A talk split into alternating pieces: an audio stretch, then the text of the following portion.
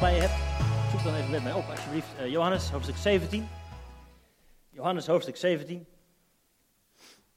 Even een kort stukje lezen, vers 20 en 21. Daar staat het volgende. En ik bid niet alleen voor deze, maar ook voor hen die door hun woord in mij zullen geloven, zegt Jezus. Opdat ze alle één zullen zijn, zoals u, Vader, in mij en ik in u. Dat ook zij in ons één zullen zijn, opdat de wereld zal geloven dat u mij gezonden hebt. Kort samen bidden. Heer Jezus, dank u wel dat we hier samen mogen zijn. Dank u wel dat wanneer uw woord gesproken wordt, dat uw Heilige Geest gaat bewegen. Heer, we willen u welkom heten om uw, om uw wil te doen. Om uw koninkrijk te bouwen in ons en door ons heen. Weet u welkom. We hebben u nodig. En we ontvangen u. We geven u de ereplaats vanochtend, maar ook in ons hart. Eerst spreek uw woord in Jezus' naam. Amen. Amen. Even een slokje water nemen. Um, zijn bezig met dit onderwerp. U bent een koninkrijk van priesters. Koninkrijk van priesters. Koningschap, priesterschap. Twee ongelooflijk belangrijke rollen zie je door de hele Bijbel heen. Dat is niet alleen dit ene vers uit 1 Petrus. Door de hele Bijbel heen, vanaf Genesis tot Openbaring, zie je: dit is Gods plan voor jou en voor mijn leven. Dat je zult zijn als een koning en een priester. En juist deze twee rollen zijn door de eeuwen heen vernacheld misbruikt. Denk maar aan koningen. Waar moet je aan denken als je denkt aan een koning? De meeste dingen die dan voorbij komen is misschien mooi en statig enzovoort, maar toch ook al snel macht, misbruik, controle, oorlogen. Noem maar op. Afstand tussen volk en koning, alleen heerschappij, iemand die de baas speelt. Daar moet je aan denken bij koningen. Ah, laat maar zitten. Als, als we daarvoor bedoeld zijn, hoef ik het niet. Dat kan niet bij God passen. Laat maar zitten. Is niet voor mij weggelegd. Laat mij maar gewoon vrachtwagenchauffeur, postbode, huismoeder of iemand op de zaak zijn. Dat hoef ik niet zo nodig. Christen zijn, oké, maar die rol, uh, liever niet. Priesters. Wat denk je aan bij priesters? Behalve aan de, misschien de afgelopen jaren, het hele gedoe in de katholieke kerk. Bij priesters denk je toch ook aan, zij zijn binnen, wij zijn buiten. Zij hebben de juiste kennis, wij niet zo. Zij weten de juiste rituelen, zij hebben toegang tot God. Heilig, onheilig. Die scheiding. Daar moet je aan denken bij priesters. Als dat, nou, laat maar zitten. Dat is met heel veel dingen zo. Ik moest hier aan denken ook uh, in mijn eigen leven. Uh, bij het woordje vader bijvoorbeeld. Vorige week noemde Heidi dat specifiek. Ik kom uit een gebroken gezin. Mijn moeder is twee keer gescheiden. Na de tweede keer dacht ik, laat maar zitten vaders. Wat moet je ermee? Wat heb je eraan? Niet nodig in mijn leven. Geen interesse in vaderschap. Uh, God is vader, ja dat zal wel. Ik vind Jezus wel interessant, maar God als vader, laat maar zitten. Tot ik zelf vader werd. Ik was vrij jong vader, 24, en toen had ik zo'n jochie in mijn handen. Ineens. Toen keek ik ernaar en dacht ik, potdikkie. Vroeger was ik dat jochie in iemand anders handen. Vroeger was iemand anders die vader. En dat heeft wat dingen in gang gezet. Ik heb mijn vader weer eens gebeld, we hebben contact hersteld. En dat is een proces wat na die 16 jaar nog steeds gaande is. Maar zo zie je maar, wat ooit besmet was, betekent niet dat het helemaal slecht was, maar betekent dat het weer schoongewassen moet worden. Betekent niet dat je afstand moet nemen van vaderschap, maar dat je je beeld van vaders weer moet gaan herstellen. En dat is wat God ook aan het doen is, denk ik, over koningen en priesters. En onder andere daarom willen we dit jaar eigenlijk daarmee bezig zijn. Heere God, wat doen we hier? Wie zijn we en wat doen we hier? Waar zijn we voor bedoeld? Hoe werkt dat? En deze tekst gaat ons daarbij helpen. We hebben al een poos gekeken naar wat betekent het om priester te zijn. En deze twee weken willen we met name kijken naar gebed. Gebed als een van de belangrijkste taken voor jou en mij. Als priester op deze aarde. Ik heb al eerder gezegd, we slachten geen koeien, doen we niet. Maar wat doen we dan wel in onze relatie tot God? En gebed is daar een ongelooflijk belangrijke sleutel in. Vorige week hebben we al gekeken naar het Onze Vader. Misschien wel het belangrijkste, het meest bekende gebed. Vandaag kijken we naar deze, Johannes 17. Johannes 17. En dat daarboven staat in mijn Bijbel en waarschijnlijk in jouw Bijbel ook, het hoge priesterlijk gebed. Het hoge priestelijke. Het belangrijk gebed wat Jezus uitspreekt. Nou, een klein beetje achtergrond van Johannes 17. Nou, daar staat het, Johannes 17, vers 20 hebben we net gelezen. Ga straks door de hele tekst heen. Klein beetje achtergrond. Johannes 17 is geschreven door Johannes, heel goed, dankjewel. De discipel die hij lief had. Zo omschrijft hij eigenlijk zichzelf in dit boek. De discipel die hij lief had. Hij noemt zijn eigen naam niet Johannes in dit Bijbelboek, maar hij beschrijft wel, ik zat aan het hart van Jezus. De BFF misschien wel. Degene die dichtbij kwam. Jezus had heel veel volgelingen, had twaalf discipelen. En vaak had hij de drie die hij nog eventjes apart nam. En Johannes ligt aan het hart van Jezus. En vanuit dat perspectief schrijft hij ook het hele Bijbelboek. Misschien iets minder feitelijk, maar hij beschrijft hoe en wie Jezus nou eigenlijk is. Als zoon van God, als God zelf op aarde. Een heel belangrijk en mooi, intiem inkijkje in wie Jezus is en daarmee ook in wie God is. Helemaal aan het eind schrijft Johannes in het Bijbelboek. Ik heb heel veel geschreven, ik had nog veel meer kunnen schrijven, want Jezus heeft zo ongelooflijk veel wonderen gedaan. De aarde hij zou helemaal vol zijn met boeken als ik alles zou moeten opschrijven. Maar ik heb dit geschreven opdat u gelooft dat Jezus de Christus is, de Zoon van God. En opdat u het leven zult hebben in zijn naam. Daarom heeft Johannes dat Bijbelboek geschreven. Opdat je gelooft dat Jezus de gezalfde is, de Messias, de Zoon van God, de redder. En opdat je leven zult hebben in zijn naam. Maar bij Johannes, als hij het woordje gelooft gebruikt, dan is dat nooit bedoeld als je moet het ermee eens zijn en that's it. Het is een eenmalige beslissing of een opsomming van feiten. Dat is niet wat geloven is voor Johannes. Continu zie je dat de volgelingen van Jezus achter hem aanlopen, bij hem zijn. En Jezus doet een wonder. En dan schrijft Johannes, en zij geloofden in hem. En dan ging het weer verder, gebeurt er weer wat bijzonders. En zij geloofden in hem. Het is een continue aaneenschakeling van, en zij geloofden, en zij geloofden. Het is heel in beweging, actief veranderend, groeiend. Geloven bij Johannes is nooit een eenmalige beslissing en je mag naar de hemel. Eh, eh. Bij Johannes is geloven continu, achter Jezus aan, telkens meer snappen, houden van, gehoorzaam zijn en vertrouwen. Dat is hoe Johannes geloven beschrijft. En Johannes 17 dan, wat we straks gaan lezen, korte, waar, waar is het ingebonden? Het begint eigenlijk bij Johannes 11. Daar wordt beschreven hoe Jezus Lazarus uit de dood opwekt. Groot wonder. Maar wat daarna gebeurt is dat de fariseeën, de religieuze leiders van de tijd, worden boos en gaan plannen maken om Jezus te vermoorden. Er is een geweldig wonder gebeurd, maar de fariseeën worden boos en willen Jezus gaan vermoorden. Dan gaan we naar Johannes 12, de intocht in Jeruzalem. Misschien ken je het verhaal dat Jezus op een ezel Jeruzalem binnenrijdt.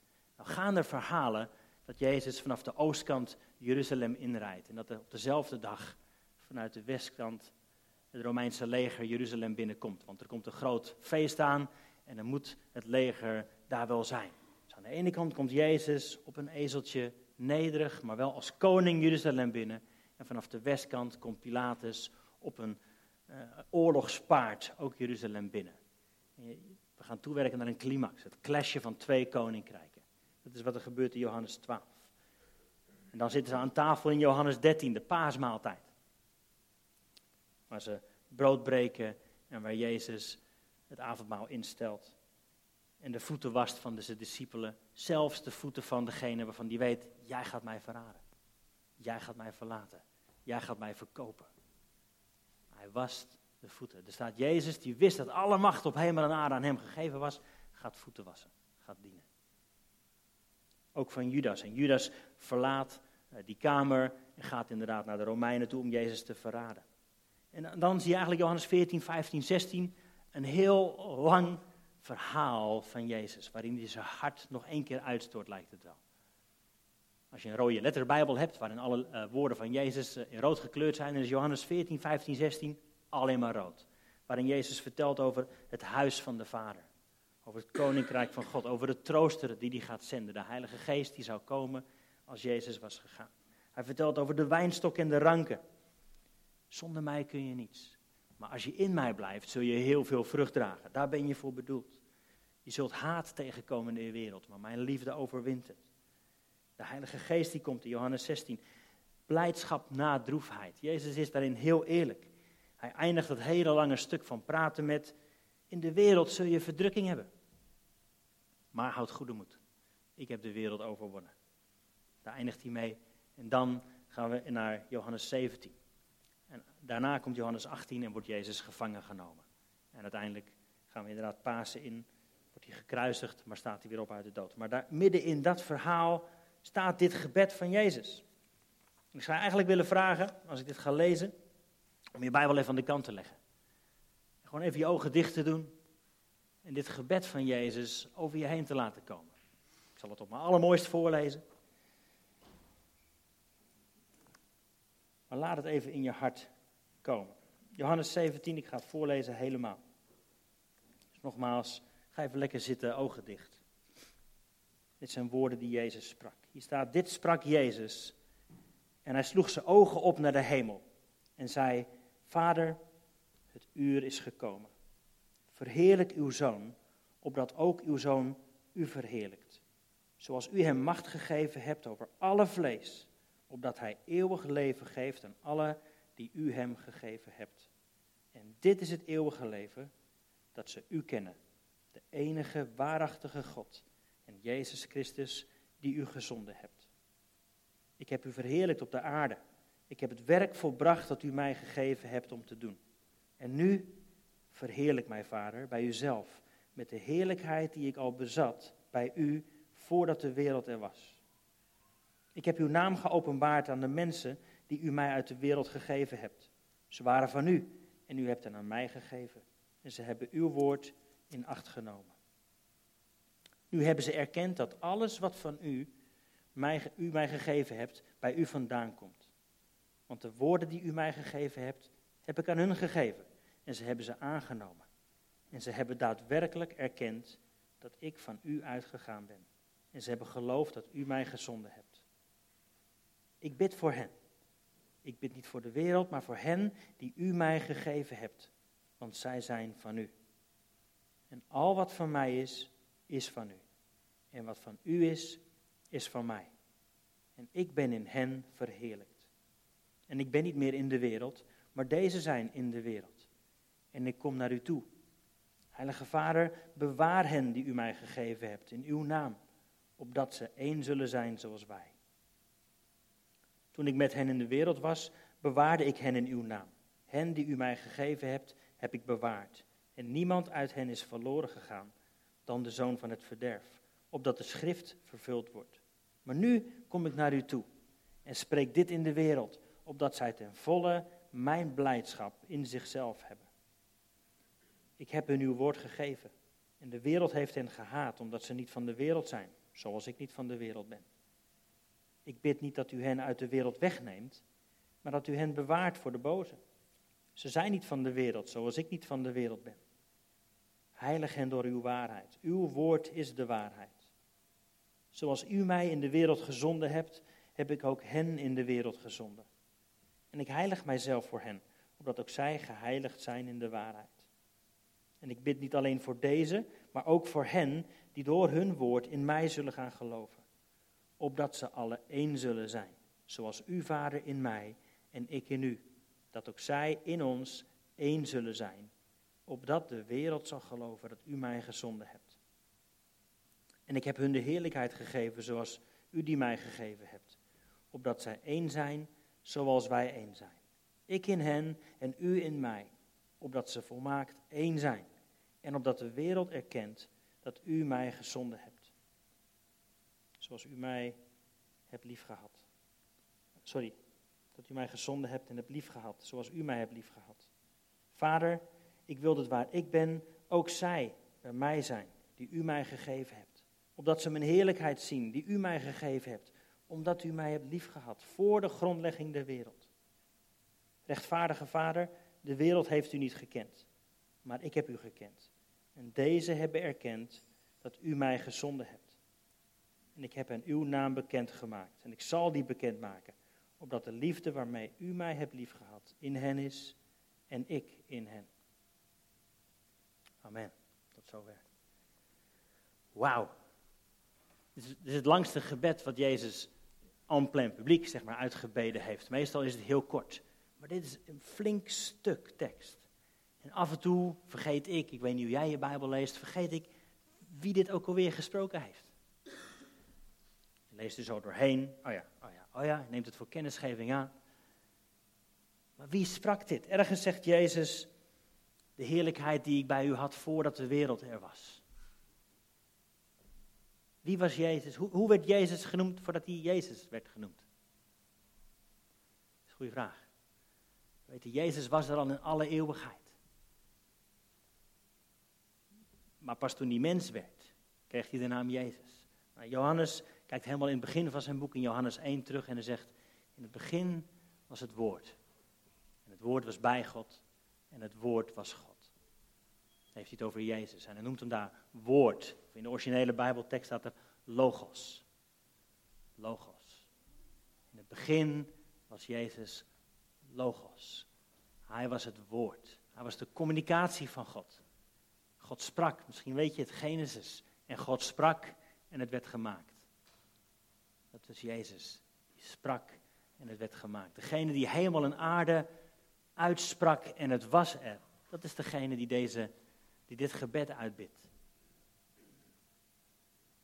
Logos. Hij is de communicatie van God, maar hij is ook het reden of het doel. De reden of het doel. De reden van het bestaan van alles. Dat is degene die deze woorden uitspreekt. We gaan er zo wat meer naar kijken. In Colossense staat, Jezus is het beeld van de onzichtbare God, de eerstgeborene van heel de schepping. En daarna staat er, hij is voor alle dingen en alle dingen bestaan tezamen door hem. In het Engels staat er, in him all things hold together. In him all things hold together. Zonder hem valt alles uit elkaar. In hem houden alle dingen samen. In hem komen alle dingen samen. Dat is degene die dit gebed uitbidt. Een paar dingen die me opvallen aan dit gebed. Het is heel natuurlijk. Ik al, het is in een flow van een lang gesprek wat hij heeft met zijn discipelen. Ze zitten aan tafel. Het zijn vrienden. En ze zijn aan het, aan het eten samen. En Jezus vertelt over wat er komen gaat, over de dingen die echt belangrijk zijn. En dan ergens midden in dat gesprek begint hij te bidden. En je ziet dat eigenlijk de woorden gewoon hetzelfde zijn. Het is niet in één keer dat hij diep adem haalt en een aparte stem op begint te zetten. Je ziet ook niet om de drie zinnetjes, o Heer, o Heer Vader God, o Vader Heere God. Zo bidden wij vaak.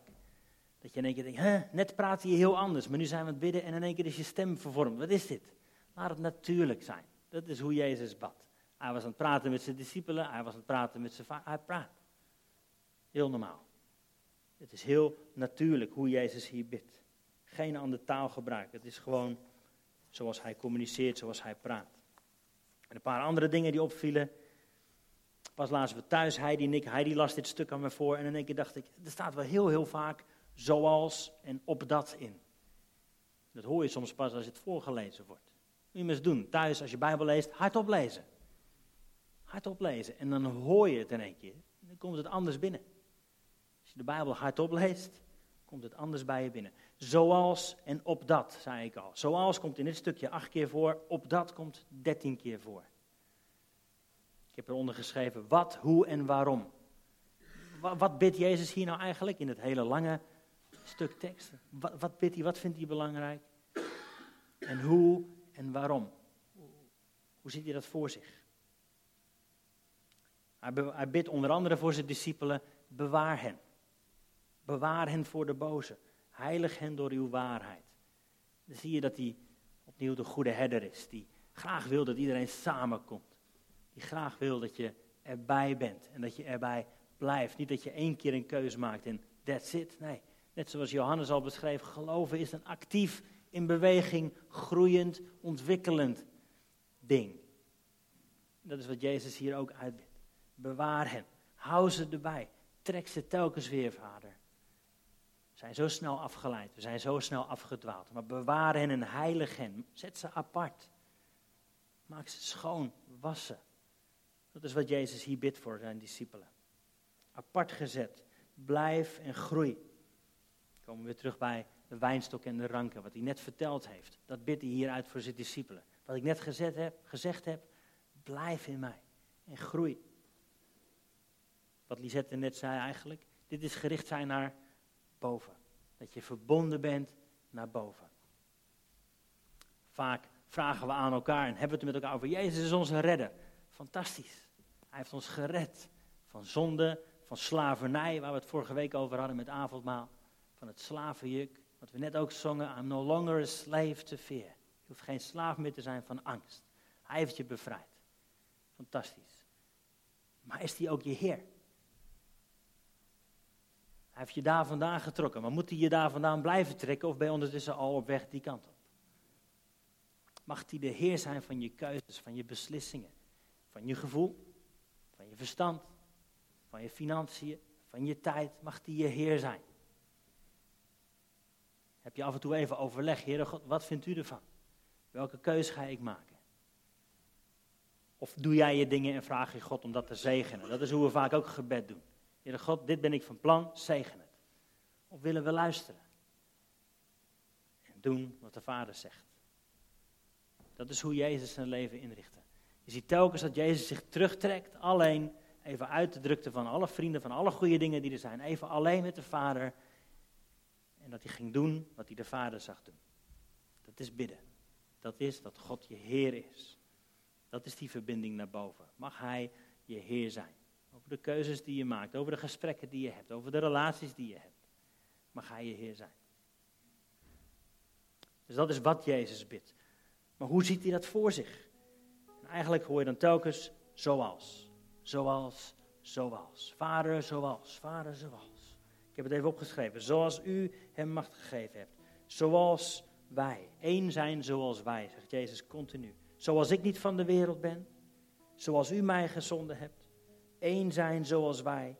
Dat u hen lief had zoals u mij lief had. Dus merk je dat Jezus je uitnodigt en je trekt naar die relatie zoals hij die met de Vader heeft. Eenheid met God en elkaar. Eenheid is een ongelooflijk thema in, in dit stukje tekst alleen al. Heel Johannes heen, door heel het Nieuwe Testament heen, zie je hoe, hoe ongelooflijk krachtig is eenheid. Net hadden we het over verbonden naar boven, mag God je Heer zijn. Dit is, hoe ben je één met mensen om je heen? Een beetje kwijtgeraakt, denk ik. Ik en God, wij zijn in de meerderheid. Fantastisch, mooi. Maar God roept je op, wees één met elkaar. Durf weer te vertrouwen, durf relaties aan te gaan, durf één te zijn met mensen om je heen. Eenheid met God en elkaar. Hoe ben je verbonden naar binnen? Zoals God en Jezus één zijn. Dat wij ook zo één zijn. Dat is nogal wat. Hoe doe je dat?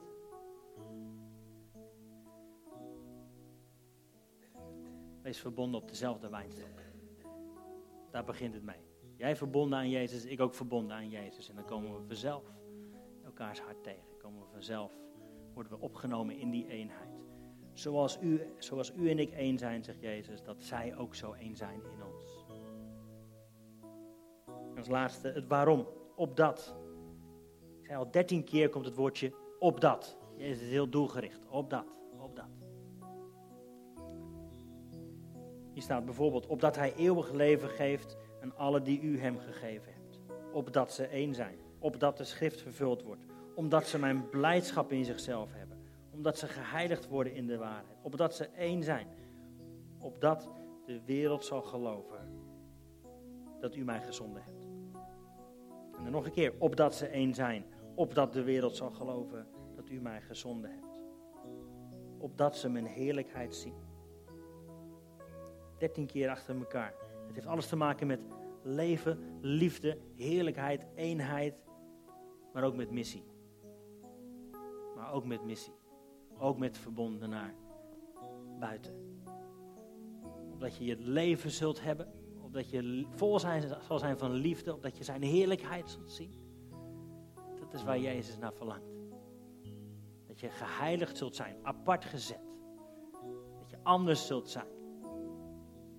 Dat je zijn heerlijkheid zult zien, maar ook opdat de wereld zal geloven. Opdat de wereld zal geloven. Hier zie je heel mooi het hart van Jezus. Hij weet, het einde komt eraan. Drie jaar lang op aarde gewandeld met, met zijn bediening. En hij weet, het einde komt eraan. En als, als laatste sluit hij dit af met een maaltijd met zijn vrienden. verteld over de dingen die belangrijk zijn. Die gaan gebeuren. En uiteindelijk bidt hij dit gebed. Vader, maak hen één zoals wij één zijn. Opdat de wereld zal weten dat u mij gezonden hebt. Ik denk het beste wat jij en ik kunnen doen is ons aansluiten bij, dat wat Jezus aan het doen is. En hier zie je het hart van wat Jezus aan het doen is. Hij is bezig om zijn gemeente, zijn kerk wereldwijd één te maken. Hij is bezig om zijn kerk in Nederland één te maken. Zijn volgelingen één te maken. In Ede, in Connect misschien wel in je vriendengroep. Eenheid. Opdat de wereld zal weten. Eenheid is nooit alleen maar naar binnen gericht. Nooit alleen maar exclusief. Wij horen erbij, jij hoort er niet bij. Wij zijn één, jij bent twee. Nee. Opdat de wereld zal weten. Dat is het beste wat we kunnen doen om ons aan te gaan sluiten bij wat hij aan het doen is. Kunnen we ons eigen koninkrijkje proberen te bouwen? Net zoals Rome dat deed in de tijd van Jezus. Dat Jezus aan de ene kant nederig op een ezel Jeruzalem binnenkomt. En dat wij koningen proberen te spelen. En heilige priesters proberen te spelen. Nee, dat gaat clashen. Het beste wat we kunnen doen is achter Jezus aan. Op ons ezeltje. Nederig hem volgen. Ons kruis op ons gaan nemen. Er staat wat Jezus ook zei. Je zult moeilijkheden gaan krijgen in de wereld. Maar houd goede moed. Ik heb de wereld overwonnen. Laten we Jezus achterna gaan en wat Hij aan het bouwen is. Hoe Hij zijn koninkrijk wereldwijd aan het bouwen is. Mensen die op Hem gaan lijken, die Hem gaan volgen. Die gericht zijn op eenheid. Hoe kan ik jou dienen? Hoe kan ik één worden in Jezus? En hoe kunnen we de wereld vertellen dat Jezus leeft? Dat God Hem gezonden heeft. Dat Hij van mensen houdt. Zullen we ons daarbij gaan aansluiten? Dat is ons hart. Dat is waarom we hier in dit gebouwtje kerk zijn. Dat is waarom we hier in Ede zoveel kerk hebben. Dat we verlangen hebben lijken op Jezus. We willen één zijn met elkaar. We willen uw woorden in ons opdrinken. Opdat de wereld weet. Opdat de wereld weet. Zullen we gaan staan?